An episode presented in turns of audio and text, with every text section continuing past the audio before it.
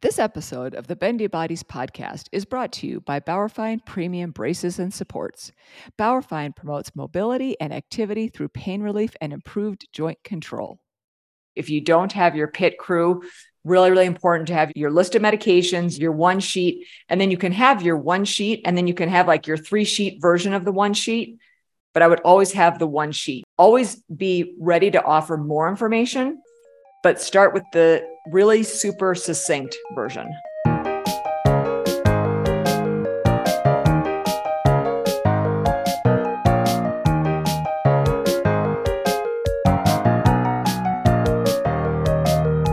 Preparing for a trip is never easy, but if you have chronic health issues like Ehlers-Danlos syndrome, mast cell activation disorder, or dysautonomia, your health issues may need their own suitcase, both emotionally and physically. How can we prepare with prudence and forethought, yet travel fearlessly? Welcome back to the Bendy Bodies podcast, bringing you state of the art information to optimize your health. This is co host Jennifer Milner, a former professional ballet and Broadway dancer who struggled for years with hypermobility related problems.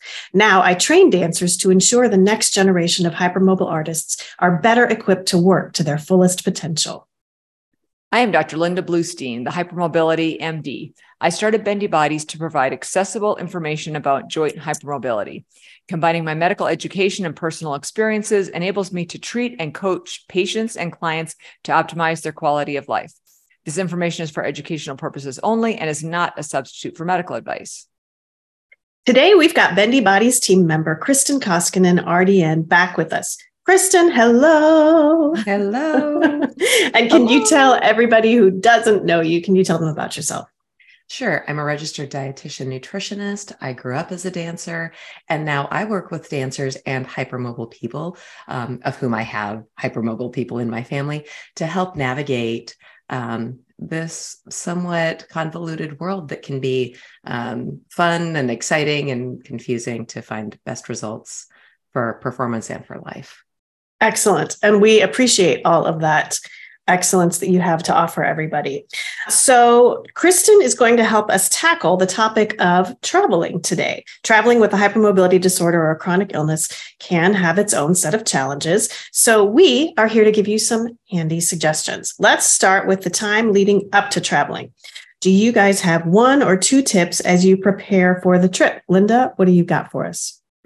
a couple quick things. So I would think about time zone changes. So are you going to be, you know, going east or west a significant enough amount that you will be in a different time zone? And if possible, start thinking about possibly changing your sleep cycle a little bit so that when you get there, maybe it'll be a little bit easier for you. Also, you can start thinking about the timing of your medications beforehand.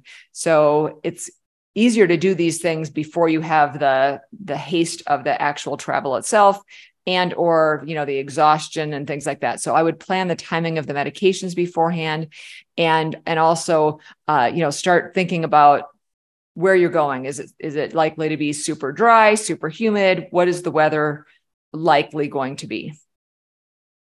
That is really helpful. Just sort of planning what's coming up in your life. Like time zones is something that I don't always, I mean, I think about it like, oh no, I'm not going to be able to sleep. But other than that, I don't think about it. Preparing medications is also really great. Um, Kristin, what do you have for us?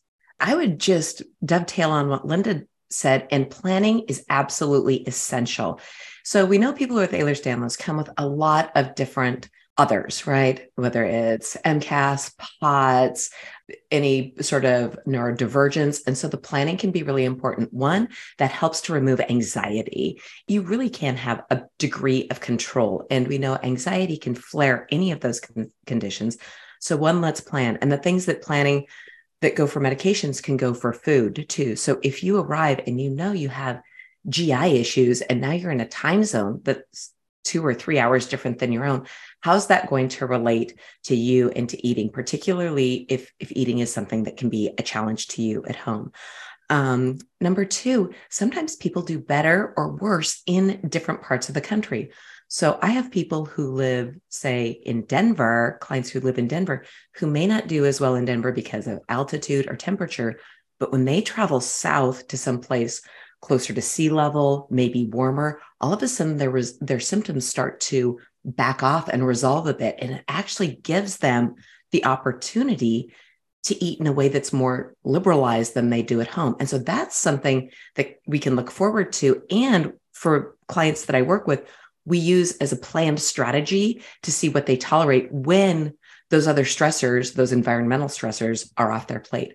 I would include looking at places when you're traveling that may be more damp or humid. And if mold is an issue, to simply be aware of that and you how much control you have over that you may not but if you if your symptoms start to flare just to be able to keep in mind whys um, can be helpful so definitely plan and looking at and and before you leave home we need to know are you how are you traveling? Is it by by plane train automobile boat? If you're traveling by plane you're going to have a different set of circumstances simply getting from here to there than if you're going by car. So if you're if you're traveling by plane depending on what your circumstances are and what your limitations are and what you really need to have for food for beverage for supplements all those things plan in advance make sure that you have room in your carry-on luggage and personal luggage for the essentials. So your your personal bag your purse your body bag whatever that's going to your you really have to have that planned out because you might have lots of things that go in there. Number two look at getting a um, a, a, card from TSA or through your, your physician so that you have some pre screening options if you need to take specific foods to take your meds, to keep your POTS under control, whatever it is, because you have MCAS and you can't eat what's on the plane because you're already going to be, you know, maxing your physical components. Check and see the rules change right? We just know rules change as we go. So check with TSA in advance to get a medical exemption card the end point, from what I understand at this junction, is that the TSA agent kind of determines what goes and what's not. There's been some recent information about peanut butter not going through or whatever because it's a gel. So know what you can get through easily, know what may be a problem, have everything marked very clearly. Don't have mystery white powders going through TSA. if you can keep things in original containers so they're not guessing because you you may look a little sus suspicious with your meds, your sups and all the things people could have dads of that. Make it make the system easy on the people you need to help you so that things go as smoothly as possible. So plan, then plan and have a plan B and maybe even have a plan C because if you have if you have all that stuff in place you're going to minimize the anxiety when you get there. Start planning two or three weeks out if you can because it's a it may be a lot and you may not have the the energy spoons to do all that at once. Have other people help you with that planning too. If someone else can contact your physician or tsa um, your airline see what your airline will allow. A lot of times they they will say as you're boarding a plane? There are fda reg- regulations. You can only have two bags. If if you qualify for a different exemption check with the airline, make sure you have all those things in place. Print out anything you've received from someone in authority that you can have, because not everyone will know the information you have, and they have rules and guidelines that they're expected to follow. So if you deviate from those rules or guidelines, just make it as easy as you can on everybody so that you th- those accommodations go through. Those are really great suggestions, and and I I love thinking about how can you help the people you're going to be encountering further down the road, so that it will go as smoothly as possible. Um, so Dr. Bluestein talking about time zone changes, and Kristin talking about altitude changes. These are all things that a lot of people take for granted, but that we aren't necessarily able to take for granted, and so we do need to think through. So these are great. Thank you. I would say from from my point of view, um, I think it's really important to plan what you're going to be doing movement wise before you go. So if you're going to go to like hike the Grand Canyon. don't start the week before you go, right? If you have these goals and these things you want to accomplish, as Kristin said, talk about look at the altitude and look at what that's going to be. Um, I have hiked the Grand Canyon. I have not hiked the whole thing, but I have seen what those altitude changes do to healthy people and knew my limitations. So, from a physical point of view, if you're going to be doing something, if you want to take a walking trip of Europe, you want to start planning several months ahead of time, start building up that stamina and, and look for people to help hold you accountable, people to encourage you. Um, whoever you're going to be going on the trip with, maybe checking in with them and talking to them about it. If you have a personal trainer or a Pilates trainer uh, or a yoga trainer that you work with, even if it's in a group class setting, speak with them and get tips from them about what to do while you're off on your own. They know your body by then. They can give you some great release moves that you might need when you're tight. They can say, hey, if you're going to be going into this different altitude, let's train your cardio a little bit differently. Talk to your doctor if you have dysautonomia like POTS and say, are there signs and symptoms I should be aware of? Things that are going to tell me, hey, I'm pushing my limit. You probably already know what those are, but in a different situation, it may not um, present itself the same way. So, from a preparation point of view, for me, it's all about starting to build up that strength and endurance, planning a long time ahead of time, as much as you know, for um, being able to keep moving on your trip, but not. Um, but not overdoing it by being physically prepared. Um, so while we are talking about all of this, um, as we're as we're packing, we haven't gone on the trip yet. Um, what is what is one thing that you cannot live without while you are traveling? Um, Linda, let's start with you. Um, well, I'm sitting on a cushion right now, so I, I always always go with it with with a cushion. But I'm always sitting one, on one in the car, so I just mm-hmm. take it out, so I don't have to like pack it per se. But I do almost always start with my medications and supplements because. Mm that takes quite a bit of time to get those organized because I have all of my regular daily medication that I have. And then I have also my, you know, as needed medication. And then I have extra baggies with extra antihistamines and extra things for immune support and what if i have a pain flare or you know i have these extra things that i that i rarely ever use thank goodness, but I want to be prepared just in case. And I always carry these in my carry on. It kind of drives mm-hmm. my husband crazy, but I don't want to be separated from, from my medications if I, you know, if I can possibly avoid it. Um, I also always bring at least two to five extra days of medication, depending on how far I'm going and how long I'm going to be gone, because you know you just never know if something could come up and you end up having to stay longer medication is supposed to be in its original package and i'm glad kristin brought that up. It's it's not always practical. So another option is to if you have if you put things in baggies and containers like that like a lot of people do just to make it more condensed then you know it's it's a very reasonable thing to take pictures of every bottle of your medication and also bring a record from your pharmacy of all your prescriptions.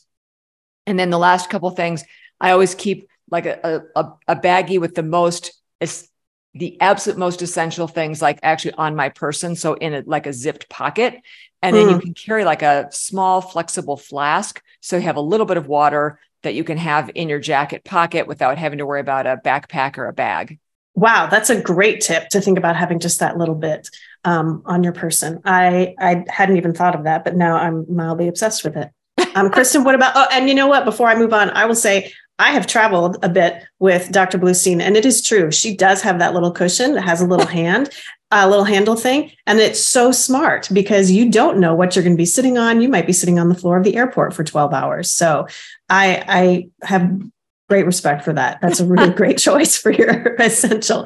Kristin, what about you? What, you, what can you not live without while traveling? I would say probably taking a a water bottle because you can get it through TSA. And so we're speaking now just air travel because that's the most mm-hmm. restricted, right? So I would say some sort of fluid container because you can do a lot with it. So one, if it's big enough and it depends, you know, you can take something very small or even I like what Linda said about having the small flask. Like even like if you could have a Bota bag or something that for for water, for water that you could keep on you, but really if you get stuck on it, the, the, the concerns are the contingencies, right? We're planning for contingencies here. That's what we're really looking at. We're not looking at if everything if everything goes you know the way we want it to then we don't need to do any of this. But when we're packing we're packing for contingency. So i would say some sort of fluid container.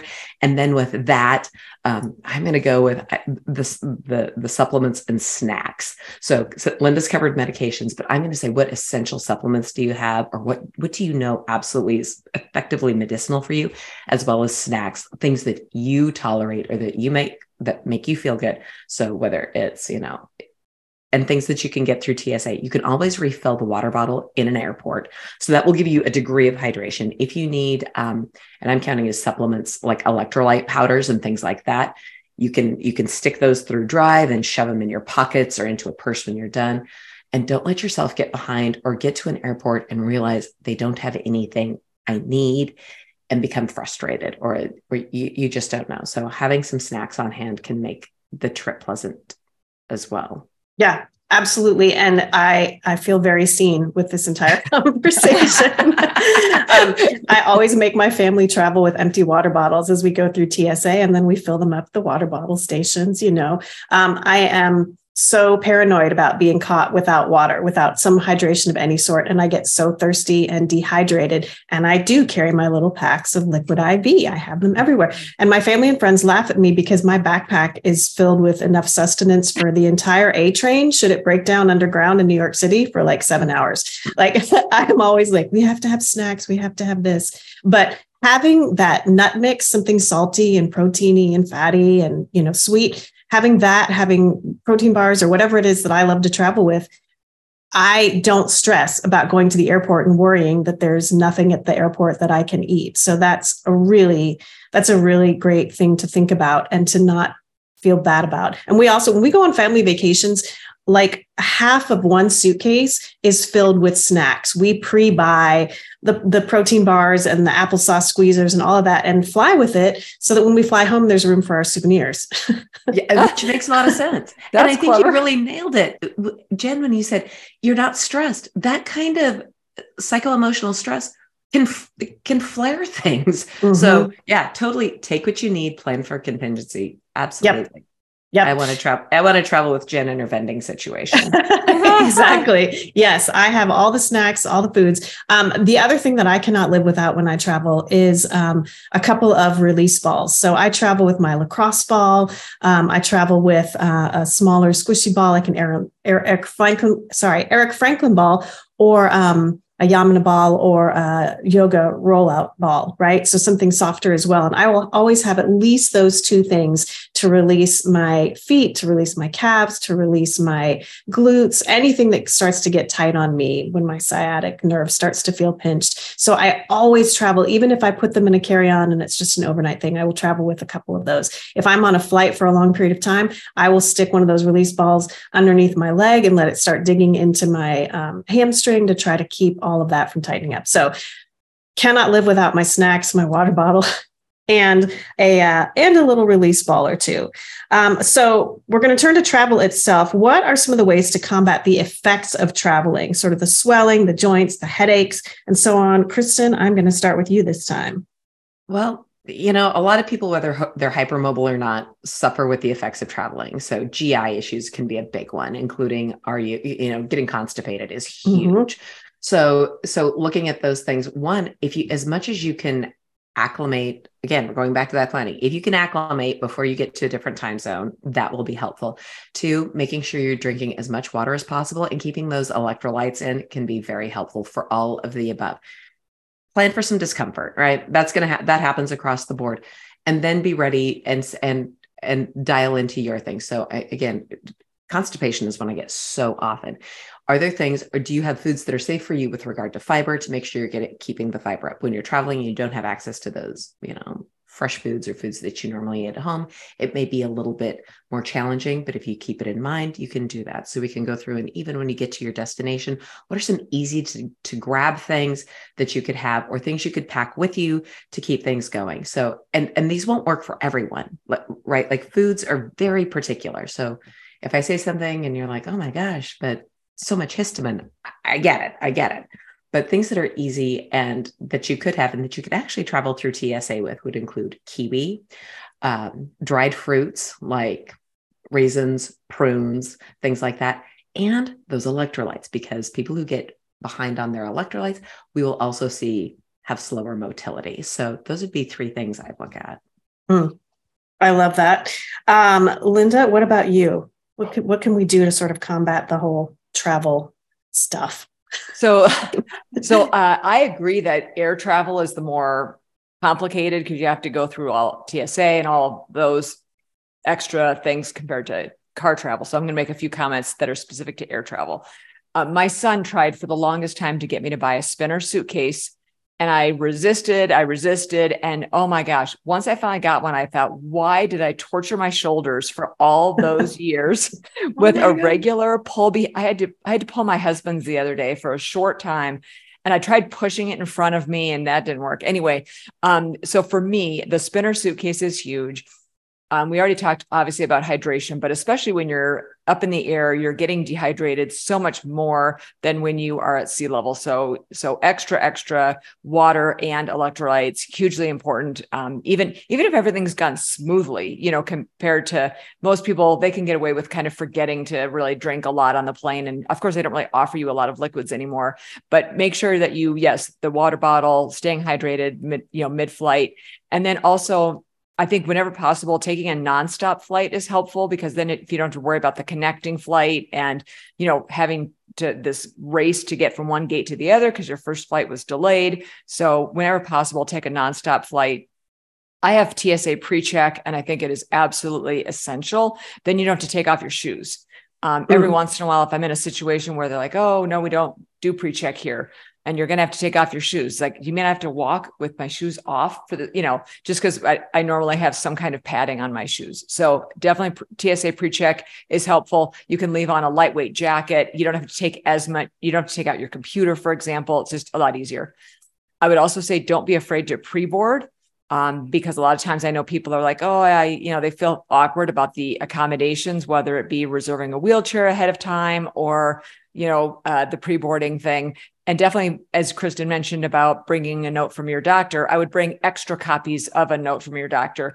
And and they don't have the right to have a lot of information. So don't be afraid to just say it's medically necessary. And if they start asking you a bunch of questions you can show them the letter and you can say you can contact my doctor. And i'm thinking particularly if you're like standing in line at tsa and you can't stand for hours like like that you know you can't stand for an hour you can't even stand for 30 minutes um, you know, it is a good idea to kind of sway, do calf raises, squeeze your butt, those kind of things to try to keep the blood flowing. But sometimes there's not a lot of space, so it's kind of hard to move around. Um, I also would research the airlines. They're they're very different in terms of how much padding they have on the seats. There are certain airlines that I will not fly no matter what because their seats are like it's it, I, I don't know what they do, but they're so incredibly uncomfortable. I don't know if it's the padding or the incline, the amount of space in between. But, but I usually go with you know the more major airlines just because I I found a couple that I tried that were were so uncomfortable. So so I I am picky about that and try to research that as much as I can. I try to move around as much as I can during the flight. You know, get up and and move whenever possible. And also last um, last two things packing in, in lots of layers i think can be very very helpful. So you can be peeling things on and off as you are changing temperature even if around you the temperature isn't changing. Mm-hmm. and then and then lastly having a flare plan written out ahead of time so that if you're in on the plane and something happens and you're starting to feel more pain or something you can look and go oh that's right because what when you're in the flare you you don't really think about these things so you have to have the flare plan ahead of time. Um, what about uh, compression socks? If it's not something that you normally use, is it worth investing in and trying on when when you're definitely? Flying? And I had those under like the my devices section, but I'm glad that you brought that up because that is especially important for for um, air travel. Yes, I am a big fan of compression socks, and uh, you know whether you're traveling or not, I think they're a very helpful thing for people that are somewhere on the dysautonomia spectrum. And you know you can get all the way from prescription grade compression stockings that go all the way up to your waist that are 30 to 40 millimeters of mercury and you feel like you're squeezing you know toothpaste back into the tube. And i mean it's hard to get those on right? But they're very effective. I mean they really help to increase the venous return and and help improve cerebral blood flow you know blood flow to your brain but very few people can get those on i can't get those on because of my hands I have hmm. so many problems with my hands, I can't get them on. So, lighter compression is still beneficial, but the more surface area that surface area that you can cover the more effective they are and the higher compression the more effective they are Great, awesome, and we will hopefully um, hear a little bit more about that coming up. But um, that's something that I had wondered about too. Um, I know for for me, when traveling, um, as you as you both have said, moving around is really key. And um, when I'm on the airplane, Um, some people like to take their shoes off. Some people don't like to take their shoes off because their feet swell and it's hard to put the shoes back on. Mm. So there has to be some thought into that. But if you are in a type of footwear to, I, I wear comfortable shoes and then take my shoes off and put on big fuzzy socks um, and then switch back when I land. But I like to periodically do the alphabet with my feet and just mm. write the mm. letters of the alphabet to keep them moving in a full range of motion, keep that blood flowing. It definitely helps me.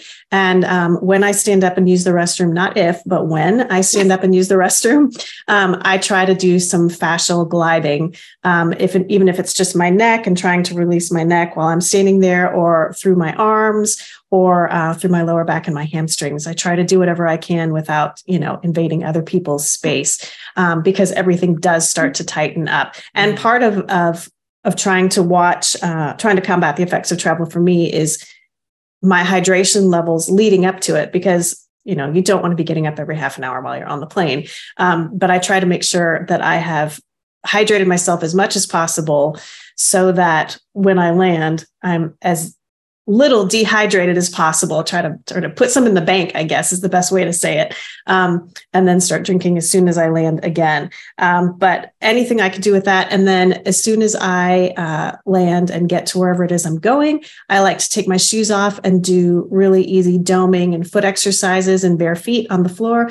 And if I can, I like to lie on my back with my feet up the wall and just give mm. myself a little bit of a a rest there and do some uh, some vagal breath and recenter my body from going many, many miles up in the air and then all the way back down again. so we've landed, we've gotten where we are. We're hopefully in, in pretty good shape. Um, Kristin, do you have like maybe three top tips for finding food that you can actually eat while you're on vacation? Yes. Number one plan scout in advance.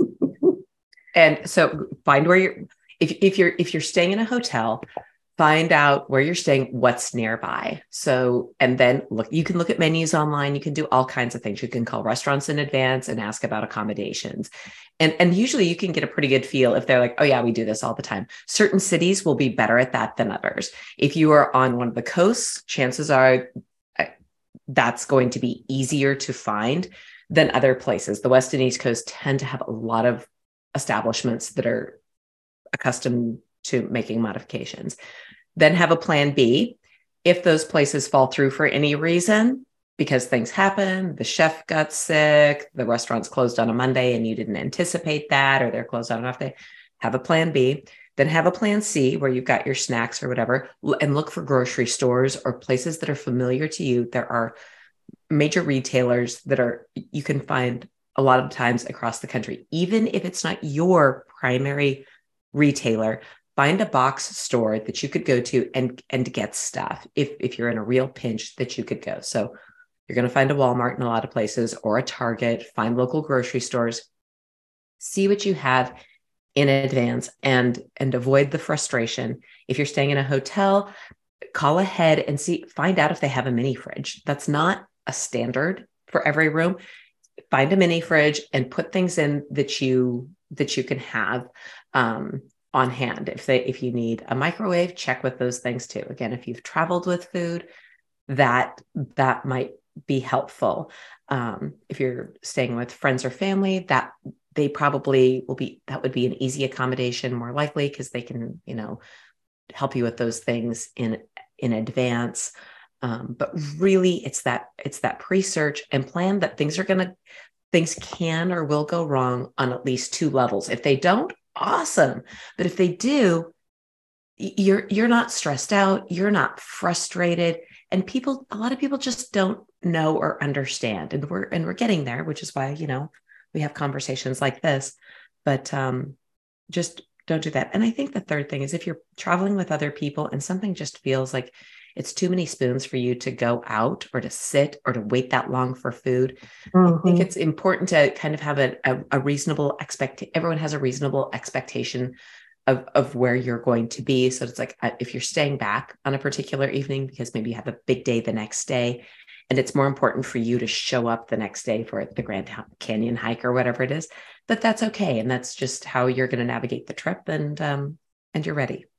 Mm-hmm and that's such great advice is to give yourself some grace to and not feel like you have to go to every restaurant and experience every you know we we do associate uh, food as a big part of our vacation giving ourselves permission to eat things we wouldn't normally eat experience amazing new restaurants have the bonding time with friends and family over the meal. You know there's a very social aspect to it as well. So having emotional permission to not uh, do that every night and to just you know eat whatever it is that you picked up at Walmart that day and know that it's going to be okay and have that special meal with family and friends the next day or something. That's that's really great that you um, that that you brought that up. Can I just push a little bit further and say anything about going way outside your comfort zone, like traveling abroad and not knowing there's there's not a Walmart?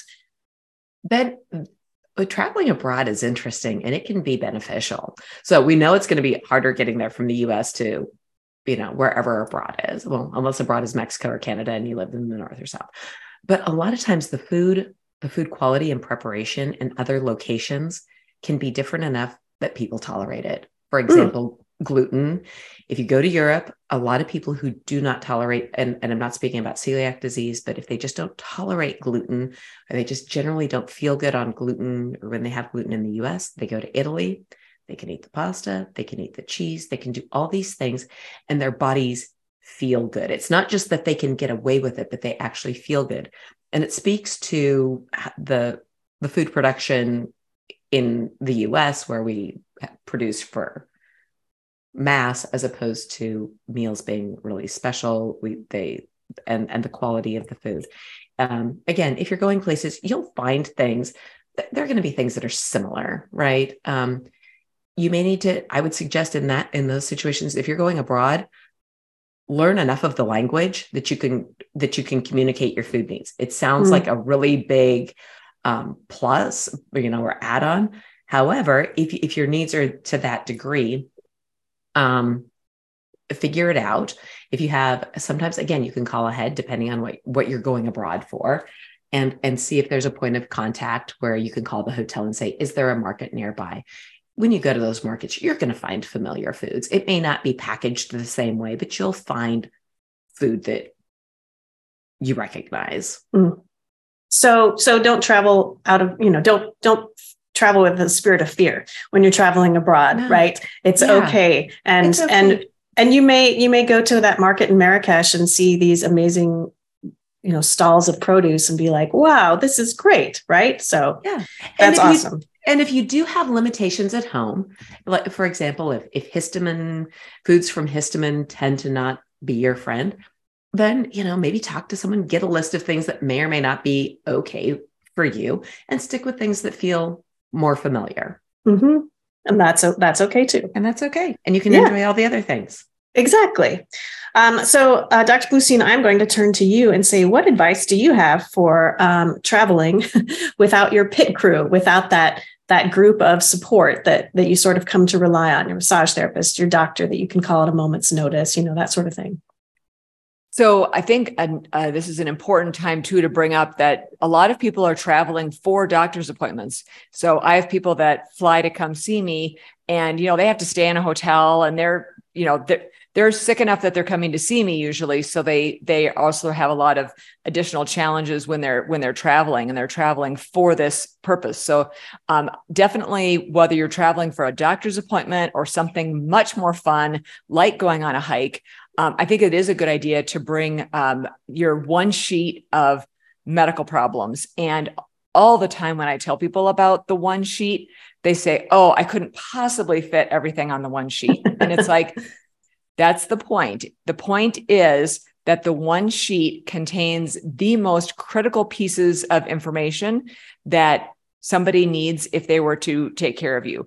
And so for example, you might have on there a section with with your with your medications and you can even, you know, kind of group them if it's, you know, I mean I some people have incredibly long lists, but you can just say antihistamines for example if it's if it's really really hard to fit everything on the one one sheet if you're on tpn for example and you've got you know i mean you've got just tons and tons of surgeries that you've had you can you can um, condense that and you can say three cervical spine fusions And, you know, when the person wants more information, they'll ask for more information. But right there in that one line, you've given a lot of information rather than, you know, trying to write it all out. So the whole idea for the one sheet is, is what are, if when you have only one sheet, what are the critical things that you're going to put on that one sheet? So you're going to put your allergies, your medications, and again, those could be in like like different boxes in different areas you're going to put your most significant medical problems. So, for example, you know, my basal cell cancers are going out, they're not on the one sheet. you know, that kind of thing is absolutely not going to make it onto the one sheet. My my knee scope, nope, not going to make it onto the one sheet. You know, so it's it's the most crucial things that uh, that you want your healthcare team to know about. And another thing I thought about when Kristin was talking about, um, you know, perishable foods and then going to the grocery store and some of these different things, I was, I totally forgot that when I was traveling for work towards the end of my anesthesia career, I would have so much pain at the end of the day, oftentimes, that I would like lay on an ice pack or something. And my hotel rooms had refrigerators, but not freezers. And they would routinely keep freezer packs in their freezer for me. Now, I was also going back to the same hotel multiple times. So I don't know if other hotels would do that. But if you're traveling for a doctor's appointment and this is, and you normally do use ice as one of your tools for a pain flare, you could even call ahead and say, if I bring one of my, you know, soft ice packs, would you be able to put that in your freezer? Alternatively, I would bring those, you know, ice bags. They're very old fashioned. They have like the screw top on top and and then it's just like a collapsible bag that you can fill and I would just put a few ice cubes in there and that way you could ice a, a given area. It doesn't get as cold as those other ice packs, but at least it's something that, you know, you can pretty much anywhere get ice. In fact, I did it multiple times on a plane because I was having so much pain from from different things. So I would have have them fill the ice bag for me on a plane. Um, so those are a couple of things that that I would do if you if you don't have your pit crew. Really, really important to have your your um, your list of medications. You can have your your one sheet, and then you can have your one sheet, and then you can have like your three sheet version of the one sheet. But I would always have the one sheet. You can have mm-hmm. always be ready to offer more information, but start with the really super succinct version. Mm-hmm. That's great. And um, thank you for breaking down sort of how to make that medical one sheet because it can be really overwhelming for people mm-hmm. trying to figure out what to put on that one piece of paper, right? Uh, and I will say from personal experience, having traveled a lot as a dancer, one of our favorite hacks to make an ice pack is to get like a quart Ziploc, put some water in it. Don't really fill it with water, but put some water in it and then put a little tiny bit of vodka or rubbing alcohol in there, just a tiny bit and then you can freeze it and it won't freeze like a hard block. It'll freeze mm. a little softer and slushier. And then put another ziploc maybe like a gallon size over that. And they make those make really good portable um, ice packs as well. So that's perfect. That's perfect. And, and i do help people oftentimes make their one sheet in one-on-one appointments. So mm. we will go through and figure out because uh, again i have the full spectrum from you know i'm still dancing professionally and just want some help with a few tweaks here and there to I'm pretty much spending all day in bed and have, you know, this you know, exhaustive list and and maybe they're not in an area where I can actually take take care of them and have them as a patient, but I can help them organize their information so that they can get better care from their local providers. Mm-hmm. Yeah, that's really great. Um, and it's nice to have someone else help you do that, right? To be able to have someone else say, "No, I can help you with that." Um, that and that's one of the things that that I will do with my clients as well in helping them prepare is putting together um, a list of exercises or something that they need to do. So if I'm trying to help my clients get ready for a trip and they're trying to figure out how do we stay moving and how do we do all of that um, without their usual classes and trainers and, and, their pit crew, that's one of the biggest things that we will do. Uh, first of all, I'll say, if you're comfortable in a group class, what props do you need to bring? Like what extra stuff? I always encourage my clients to have um, like a yoga block to help prop them if they need it, to give them a little bit of proprioception. Um, and my favorite travel item is one of those small, soft um, like eight or nine inch exercise ball, like a Pilates ball, um, because you can completely deflate it. You can inflate mm. it really easily and you can blow it up just a little bit, put it under your sacrum to give your sacrum a really nice rest. But you can also take it with you to group classes and use that in your group classes for a little bit of propping or proprioception. Um, if it's someone that I work with regularly, we'll put together a travel um, exercise routine that's 20 or 30 minutes. Uh, and they'll just use like a couple of the small round TheraBands, you know, grab those and throw them in their bag, throw in that that small smushy ball, and it takes like zero room. But they'll have 20 to 30 minutes to be able to work out the kinks and tweaks and things that they need to do if they need to get their their glutes firing because they have that unstable SI joint. They've got the exercises that they can do ahead of time. So I encourage you to talk to someone uh, and try to get that or, you know, if you don't work regularly with someone, put the routine together for yourself before you go so that when you're there, you're not, oh, what should I be doing? I have so many exercises I could do. Have your exercises prepared ahead of time so you can get up and do it. I love, I'm not a yoga trainer at all, but I have a really nice yoga sequence that I like to go through on vacation because it feels good. It makes me all stretchy and loose and ready for hiking or whatever it is that we're going to be doing that day. So I like having those few little things that I need. Um, if you're going to try out new classes, if you're going to an all inclusive resort or the hotel offers them downstairs and you want to do it, just know yourself and know whether or not you have um, the ability to modify as needed, or you're a people pleaser that's going to do whatever they tell you to do. So know yourself before you step in there and make sure that you um, understand what is about to happen. And then um, give yourself permission to rest, right? Allow yourself to have rest days. Don't feel like I'm in Italy and I'm wasting it in my hotel room it's okay. Lie in your hotel room and lie in your magnesium bath salts and enjoy the day and eat some gelato when you get out. Like whatever you want to do, you don't have to be pounding the pavement every single time um, that you are out there. So those are my tips for making sure that you can kind of survive while you're out there without your pit crew. And don't be afraid to reach back out to them. I have people reach out to me while they're traveling all the time and say, "Oh, this is hurting," and we'll do a 10 minute. Well, here's where you put your lacrosse ball to help release that, and then they're on their way again. So don't don't worry about reaching out to people. I think I okay. need to book a session to, for before my next trip to, to get that full t- 20 to 30 minute program with you. That's right to get your little metaphorical one sheet of exercises. Yeah. It's so helpful. And, and I think that's one of the themes that's come up today from all three of us is plan ahead. Mm-hmm. You know, mm-hmm. Kristin talks about planning ahead with your food and, and eating and researching and have a plan A, a plan B, and a plan C. And, and I think that's what we're all saying is plan ahead. It takes away that anxiety, which is Kristin said, can cause, cause flares. Uh, it removes as many, um, moving pieces as possible and it makes us feel prepared and ready so that we can go out and be spontaneous and have let's plan for our spontaneity. Okay everybody? Plan for that spontaneity. But planning will just take away some of that travel um, stress and the the wear and tear that can be on your body. All right so last words of wisdom okay? Uh, one or two of your best travel tips.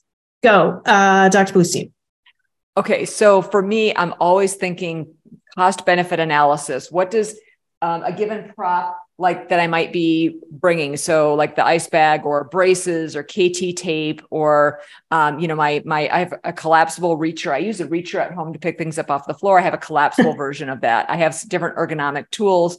Um, so with everything, every single item that I am considering bringing, I'm debating between, I'm thinking, okay, what does it weigh? How big is it? Like, I'm so glad you pointed out that that eight to nine inch ball can, can collapse and then reinflate because that's brilliant.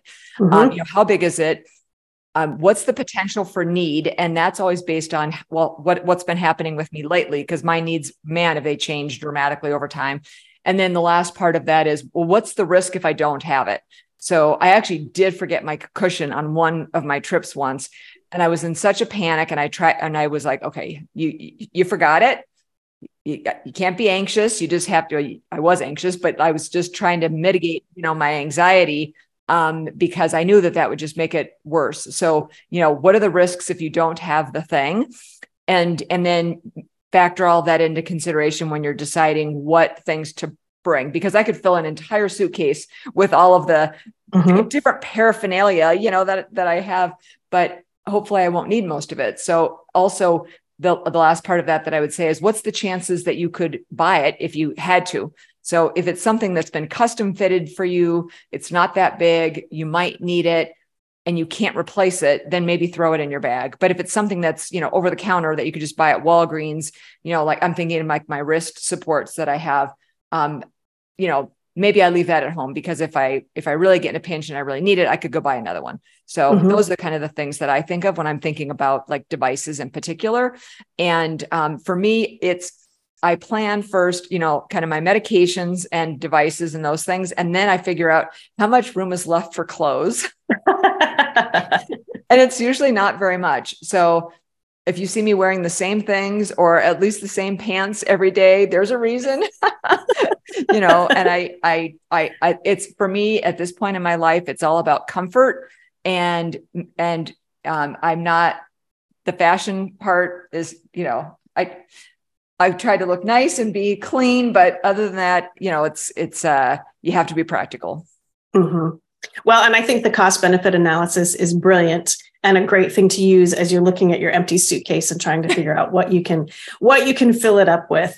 Um, and honestly, you know, the Parthenon or the Grand Canyon or the nation's capital, whatever it is, they won't care if you're wearing the same shorts you wore the day before. Right. So I, I, I think that's great. Kristin, what about you? My my recommendations really mirror Linda's. Number one, plan then plan again for contingencies and then prepare to the best of your abilities and recognize you know part of the adventure maybe misadventure. So we'll think do you have do you have some ways to maybe undo any misadventures as part of your planning? So if that's antihistamines or specific supplements you use or anything along those lines.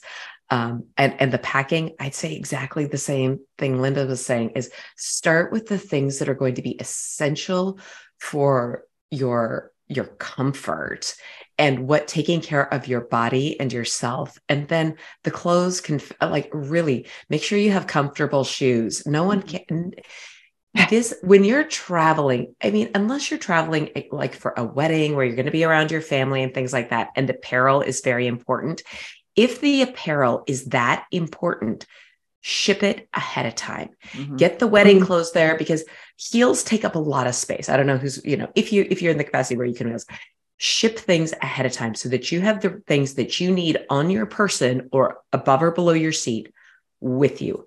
And and and just manage the traveling first. Like let's take care of that and then we'll take care of the stuff when we get there.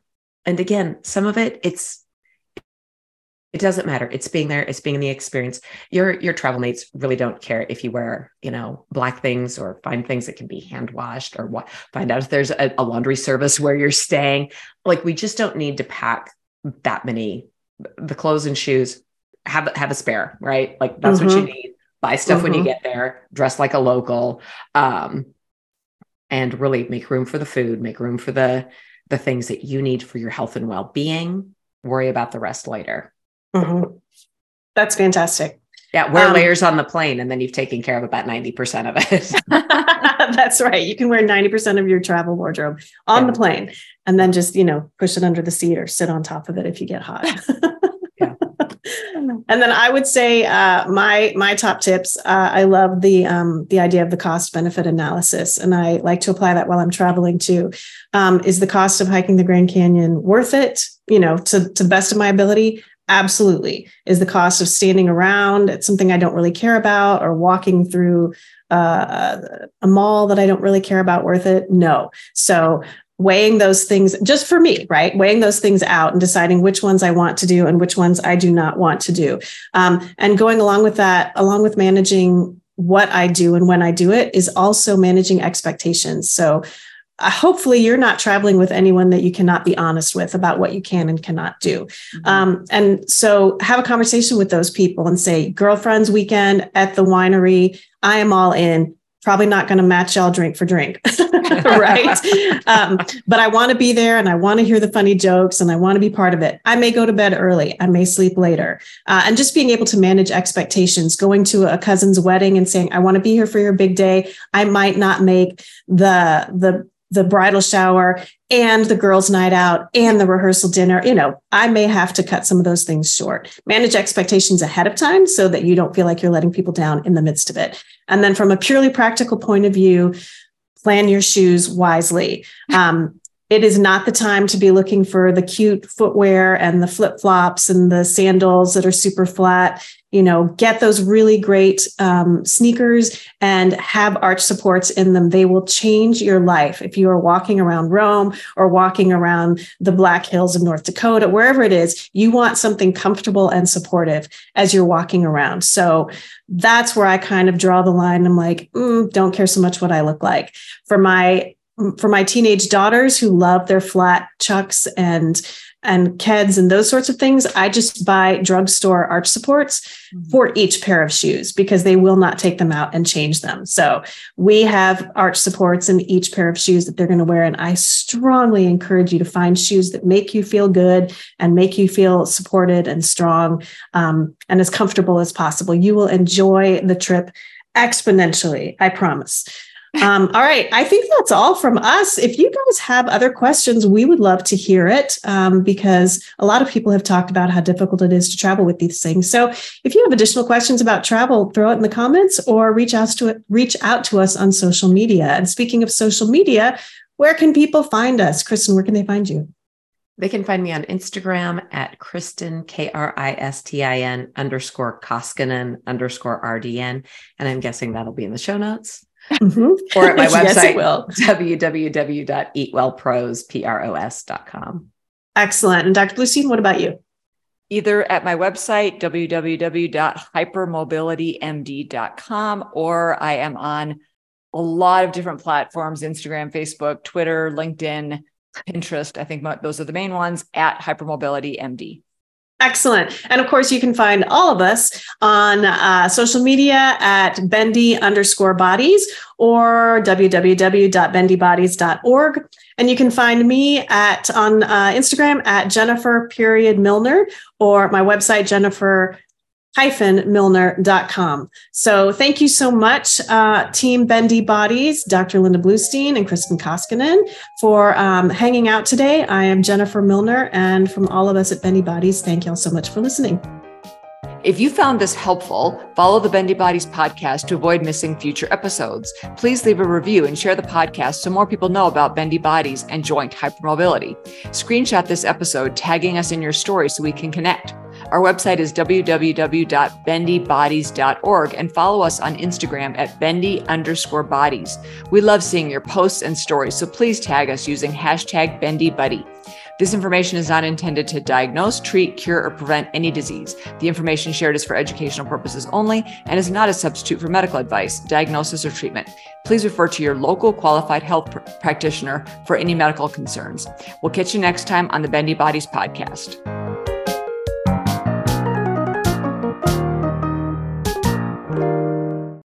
This episode of the Bendy Bodies podcast was brought to you by Bauerfeind Premium Braces and Supports, designed to provide joint stability and pain relief.